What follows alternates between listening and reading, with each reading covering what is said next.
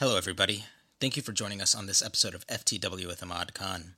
I'm your host, Imad Khan. Joining me today on this We Need to Do Better edition is Stephen Asarch, and later on we'll be joined by Will Hershey of Roundhill Investments. Stephen is a freelance journalist, often covering sexual harassment cases within the YouTuber and influencer space. The gaming and esports world is currently reeling from an ongoing flurry of allegations being levied against prominent people within the industry. Even as a journalist, it's been difficult to keep up with everything that's been going on. The reason I asked Stephen to come on is because he has the experience in writing about these issues and knows how to manage the influx of uncomfortable and difficult information. So, Stephen, as a journalist who had to wade through very serious allegations, how are you able to report on stories like these? Well, I think that the most important thing is to believe victims, no matter what. I think the the baseline is to believe what they're saying and then try to prove it from there. If it ends up being false, so be it. But when you're a journalist, it's very important to try and cover as much of the situation as possible and get every side.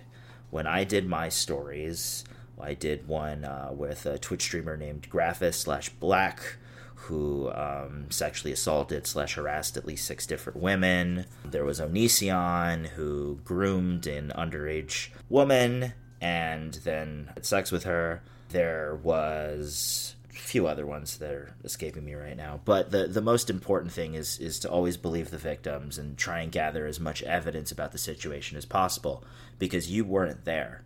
You have technically no idea what's happening besides the statements from you know he said she said and the, the text messages and the stuff put before you. And it's it's up to you as a reporter to try and put those pieces together into a coherent narrative that shares the story of of whoever you're trying to speak to it's often very stressful and tedious work because you have to fact check, you have to make sure timelines match up. And with all of these recent allegations that have been coming out, they're, you know, even harder to corroborate because there's just so many of them and a lot of these people don't want to talk. Hmm. You know, it's uh, the I, have been getting DMs on Twitter from uh, women who have been affected or know of other women who have been affected uh, some of the allegations have already been made public and public statements have been made. Some of the allegations have not been made public and are equally as serious. As somebody who writes for you know, the major newspapers in America right now, is it odd for me to when you know when they're saying like this person sexually harassed me and for me to kind of make the calculus like is this something that a major publication will care enough about to like allow me to cover because it is such a niche space and therefore like i should only be searching for the more grotesque or more serious allegations Sure. When I was at my former place of employment, Newsweek, trying to get these stories out was always difficult. The higher ups did not care for my work, and they did not want my work on the site because they didn't understand who these people are, these allegations that are coming forward, and why should they give it credibility when they don't even know the world exists? So it's absolutely very difficult to get those higher editorial people to understand what you're getting at. And I think personally, if I was to approach this story, I would do it the way Taylor did it at the New York Times and try to do as many as possible and try and, you know, get as many of these stories. They speak volumes of the industry when put together. You know if you want to put two or three into one little thing you know it, it might not have the same oomph or impact as, as showing how widespread and, and rampant this you know problem is.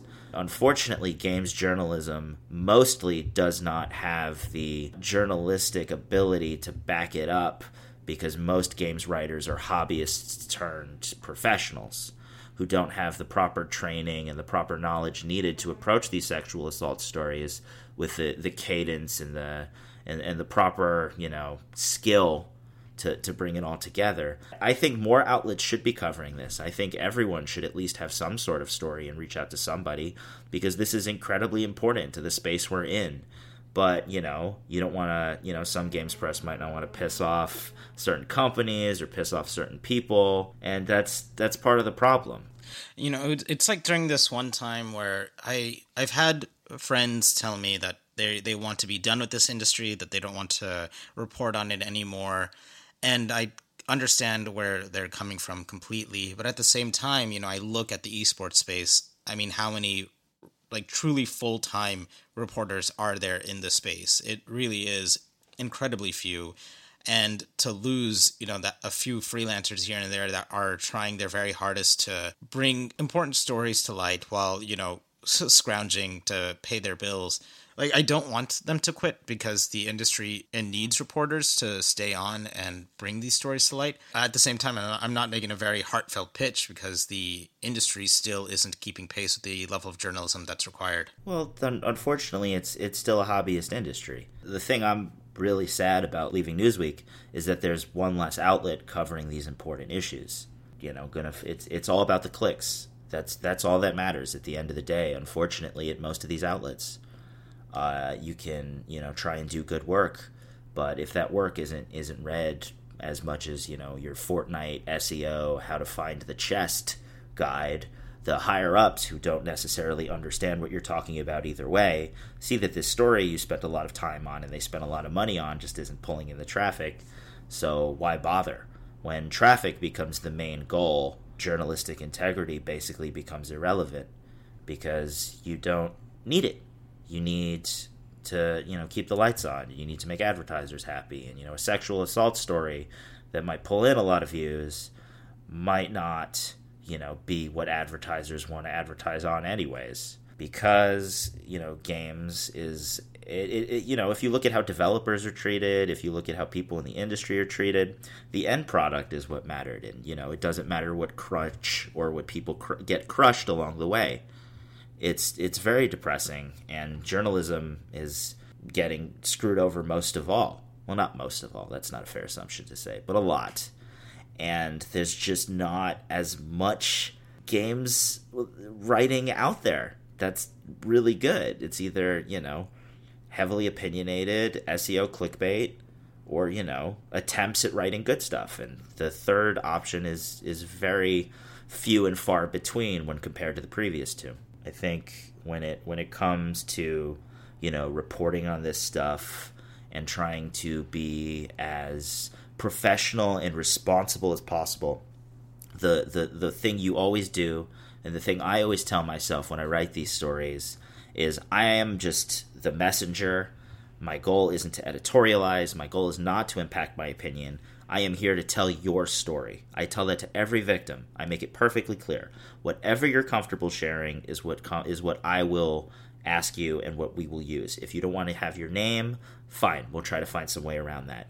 If there are some details to a story that need to be filtered out, I will, you know, ask what you think is appropriate and what you think is fair. You're giving me the opportunity to share your story. And I think that's the most intimate and special relationship a person can share and I am not going to disrespect you and you know destroy that opportunity. If if I ever had a you know person who I wrote a story about uh, who shared their most intimate life details and then was you know hated the story and thought it was disrespectful, I'd be heartbroken.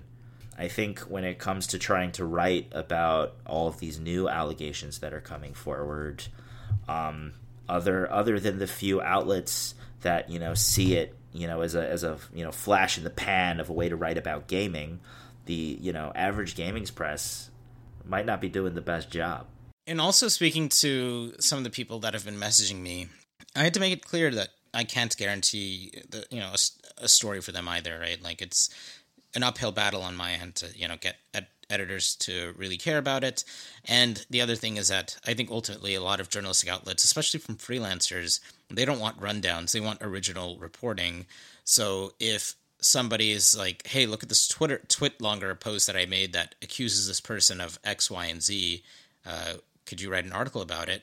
Um, I would imagine that the conversation with my editors would be like, "Well, this person has already like stated the stuff publicly against this individual. What would our reporting?" Like what original reporting would be would we be able to really bring to it? Well, I think there's always context that can be added.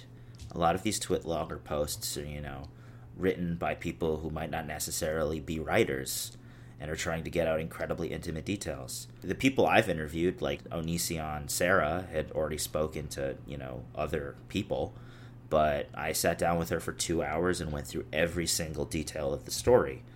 And I think if you want to approach their stories that they've already told is you try and expand on, you know, the systemic issues around these why these women are telling these stories, what actually happened to them, you know, how it affected their lives. Ask these, you know, questions, trying to figure out the, the, the whole scope of the situation while still being good enough at what, you know, the, the story's original intent of just sharing information while also being able to, you know, give you a wider grasp and sense on the situation.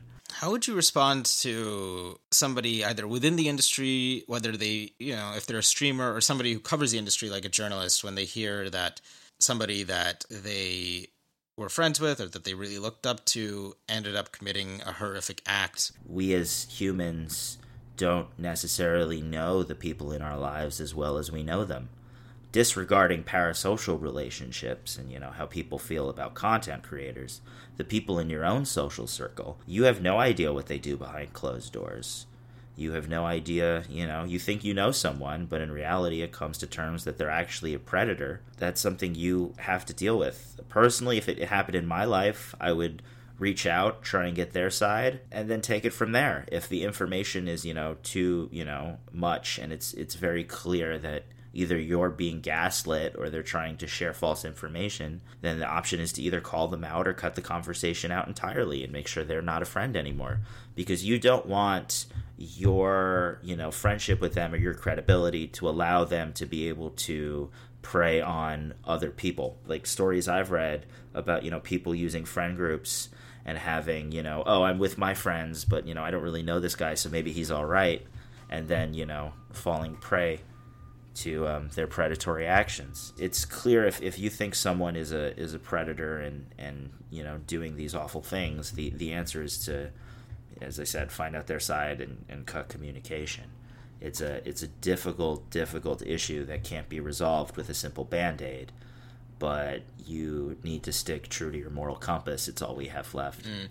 You know, I remember watching the video of Bill Burr kind of reacting to the situation involving Louis C.K. and when the piece came out in like the New York Times saying that he had actually committed these improprieties against women. Bill, his reaction because you know he's friends with Louis, like he actually started to well up because he admitted that what his friend did was objectively awful, but he's you know it's like they're still your friend so you feel obligated to want to be there for them and try to help them out yeah i think each you know person is different like with the uh, bert kreischer situation where he got you know dosed with molly against his wish by Ari Shaffir, and you know, Bert at the end of the day ended up forgiving him. But that's each person having to deal with their own situation. Louis was a, a, predator using his position of power, and Bill Burr is, is also a white man in a position of power. It's a lot harder for them to be able to, you know, even put themselves in the mindset of these women who are used. But if they are able to, it's you know harder to you know to let it slide if someone in my world had you know accusations levied against them and they were it was very clear that they did it it'd be a lot harder for me to be their friend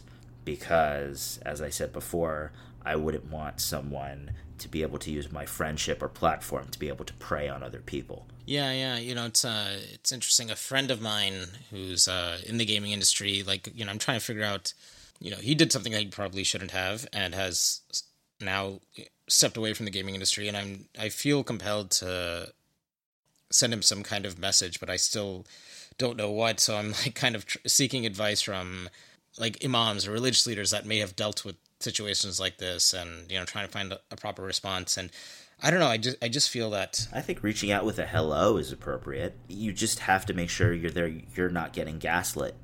And you know when they you know predators lie they need to cover their tracks and make sure that you know you're not you know thinking ill of them. So you have to make sure when speaking to them to always keep that in your mind to make sure that am i getting used? Am i just being tried to push an agenda or a narrative that might not necessarily be true to try to give it, you know, um, to give it objectivity. And that's truly that's that's awful. I would reach out, but past that, I, I have no idea. Yeah, Stephen, thank you so much for jumping on. Thank you for having me. And now we're joined by Will Hershey, co founder and CEO of Roundhill Investments. On Monday, Microsoft made the surprise announcement that Mixer, its online streaming platform that's been competing with Twitch, will be closing down and joining forces with Facebook. So, Will, someone who's been covering the space, did this announcement feel like it hit you out of left field? Yes and no. I think when you look at the streaming landscape in the West, which is really what we're talking about here, Mixer was a very tiny piece of, of the bigger pie. I mean, you have Twitch and YouTube that have controlled the large majority of the streaming viewership for the past several years. And Mixer obviously uh, invested a fair bit of capital and time and money into trying to compete with the big guys going after, you know, Ninja, Shroud, big name streamers. So, in a sense, the fact that we hadn't seen an uptick in viewership on the platform after they had invested all of that money makes me not that surprised that they decided to call it quits. But when you look at really what I think is going on in streaming is you have big tech companies. Microsoft was obviously the one behind Beam and then Mixer or post Beam into Mixer. Really for them, I thought it made a ton of sense to have that platform up and running in time for the new Xbox launch. To me, the timing of it is very suspect. If you wanted to have a, a kind of quote unquote top of funnel to pitch your new game console, the time would be right when you're launching it. So like the timing is a little bit unusual, but it's just a very competitive space and I think they probably made the right long-term decision. Once again, the timing is suspect, but they weren't gaining market share. Ninja and Shroud's viewership was down 70, 80% from what it was on Twitch. So clearly their thesis of we can build a successful platform by poaching top talent from our competitors was was proven to a certain degree wrong and I think that that brings up kind of this broader discussion of within the world of game streaming and streaming more broadly for that matter what matters more in the grand scheme of things? Is it the content and the content creators themselves or is it the platform and the network effects of having everything in one place. And I think if you want to look at Mixer as kind of a factor in, in trying to draw a conclusion there, I think you'd have to say the platform carries a ton, a ton of weight, right? Twitch really hasn't slowed down despite losing several top streamers to both Mixer and and YouTube to a certain degree. So I think that's really interesting. But I think at the higher level, it's a very competitive industry. And I think that consolidation will continue on a global basis. So not only are we seeing Mixer kind of merge into Facebook in the West, in the US, but there's rumors right now that Tencent is actually pushing for Huya and Douyu, which are the two largest game streaming platforms in China, for those two to merge. It's a trend that we're seeing on a global basis, but I do continue to believe that the biggest tech companies in the world are investing or at least trying to invest into building game streaming platforms. Like to me, that says a lot. One thing I never kind of understood was it seemed that Microsoft had done everything right. You know, they created a really solid platform that had great technology, great streaming ability. They invested the right amount of money, and you know they did bring on the big streamers. And you know, you mentioned that you know that kind of model of you know just poaching the right talent wasn't working. So does that suggest that it's impossible for any new player to really break into the streaming space? Yeah, it's a good question. I mean, I think at a minimum, it's very, very hard. And I think to your point, I think a lot of people in the industry that were close to it would have told you that Microsoft and Mixer's tech, the technology actually backing it, is superior to Twitch. So you can even have arguably superior technology and the top content, top creators, and, and not win at, at that game. I think it's going to be very difficult for a new entrant to try and win market share. What's the closest thing we have to anything that's being successful? I mean, caffeine is kind of a new entrant. It's a very sticky concept, and, and you've had years and years of, of Twitch going all the way back to the Justin TV days of building a community. And that's something that you can't just throw money at and replicate. And I think that that's true more broadly in games and in esports is you can't just throw a ton of money at a game and expect it to build a great community, right? It's it, it kind of takes years and time and you can't just put money into it and expect to get the results that are built over years of kind of development. Mm. One of the things that I noticed when listening to some streamers that had moved back from Mixer back to Twitch, you know, that had left years ago. They were saying that, you know, they left Twitch initially because they felt that breaking out on the platform was becoming too difficult because the platform had gotten too large mm-hmm. and there were just these mega streamers that were eating up all the traffic. And once they moved to Beam, which then became Mixer, they were being treated by the staff with a lot more attention. They were given a lot more like front page time, and they noticed that like a decent amount of their followers did follow them from Twitch to Mixer. But in the past year or so, it seemed that morale had really kind of dropped. That kind of attention that they were getting from Mixer had stopped.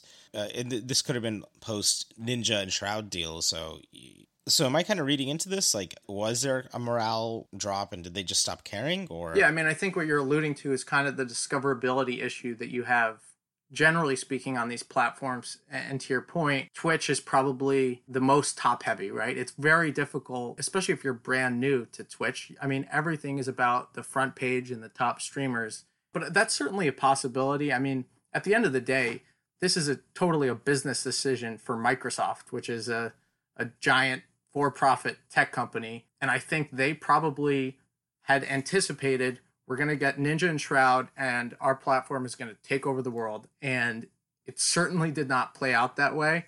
I, I don't know the ins and outs of how well Mixer was treating all of its people. I've seen they've done some things to try and help them with, with transition, but this is completely a business decision at the Microsoft level. But once again, like the thing that I really, really don't get is the timing. You're launching the new Xbox in a few months and you pull the plug now. Like to me, that's the part that really, if you were going to try and extract as much value as you could, it would be over the next couple, few months and quarters here. For a Microsoft, the amount of money they'd make from ad revenues or, or, you know what however they were looking to monetize mixer over the long term is kind of negligible in the grand scheme of things at, at a company like microsoft but the amount of money they make from selling xbox series x's that can be meaningful amount of money and if and if you have someone like a ninja who even though he's a pc gamer can you know do organic natural product placements for your new xbox that makes a ton of sense and I think this speaks into the broader reason that I believe so much of big tech is investing into streaming platforms, right? So in China and, and in the East, we have Tencent in, bought into Huya and Douyu. Sony just invested into Bilibili, which is kind of an anime platform that's branching into streaming, right? They signed the, the big League of Legends deal for Worlds in China. You have Google with YouTube, Amazon, Twitch, Facebook, obviously merging with Mixer. I think the longer term investment on behalf of these companies, which I think a lot of people would agree are some of the smartest companies in the world with the best data and tons of money, they're all investing into game streaming platforms. For me, it's a long term play for customer acquisition for their other potentially higher margin products. Really, it's all about getting in front of this super valuable young audience, 18 to 35, and building relationships with those clients, those customers over the long term. But I would also say that even though we think of Twitch as a game streaming platform, I think over the next few years, it's it's and it already has started to happen, right? Like IRL streaming is massive, music streaming is growing the longer term play here is just being the like the new TV. That's going to be much bigger than anything we can kind of contemplate right now, and and and potentially even throwing e-commerce on top of that, which we're starting to see hints of. So there are reports out there that say that Ninja was paid thirty million dollars for his multi-year agreement with Mixer, and Shroud was paid around ten million, uh, and that you know within less than a year they got done with these deals. So, so I think some person put it Ninja did agree to the full thirty million, if that was the deal, then he, he was making about $91,000 a day with his short time at Mixer. The other piece of news that, you know, we've been reading is Facebook attempted to buy out their contract and even go so far as to double it. So, you know, throwing another 60 million on top of that. But it seems that both Shroud and Ninja will be moving back to Twitch. Does it surprise you that they're wanting to so vehemently go back to Twitch? No, because I think that I my my guess, and obviously I haven't spoken with either of them, but I think that the appeal of signing these contracts initially with Mixer for both of them probably had to do with just simply the ability to take some money off the table after all of the hard years of grinding and streaming, you know, 10 hours a day. They had the ability to kind of, you know, lock in meaningful salaries, really is what kind of they were, and take some money off the table. And I think that was the appeal of signing a deal like that and taking the risk of potentially losing some of their viewership base, which they did at least temporarily. We'll see if they get it back. Those two guys in particular, they don't need to sign a deal for the money now. They're they're set. They're set for life, arguably, and maybe they were already coming into this, but now they can really kind of approach streaming on Twitch uh, if they decide to do so in a way that they can really do it more on their terms and not burn out and, and, and really have a, a kind of more like a less pressure type type environment in terms of providing for themselves. And then in terms of the amounts, I'm not saying this is the right thing to compare it to, but the initial Overwatch League deal was 45 million per year or reportedly. Ninja at his peak was getting like similar viewership if you like annualize it or more, well way more if you annualize it than what the the league was. So like I don't know. It's just a different audience, but I don't know if the numbers are necessarily that crazy when you kind of look in the grand scheme of things. So with that, thank you so much for jumping on, Will. Yeah, thanks so much. And that was FTW with Imad Khan. Thank you for joining us on this more somber edition of the podcast. If you like the show, please rate, subscribe, and share.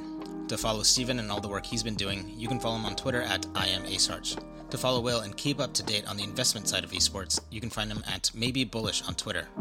To follow me and my work at the New York Times, the Washington Post, and elsewhere, you can find me on Twitter at Imad. Annie Pay is our producer. Any questions regarding the show can be directed to her on Twitter at pay underscore Annie. Joe Domek is our outreach manager, and Ron Lyons is our researcher. With that, we'll catch you guys next week.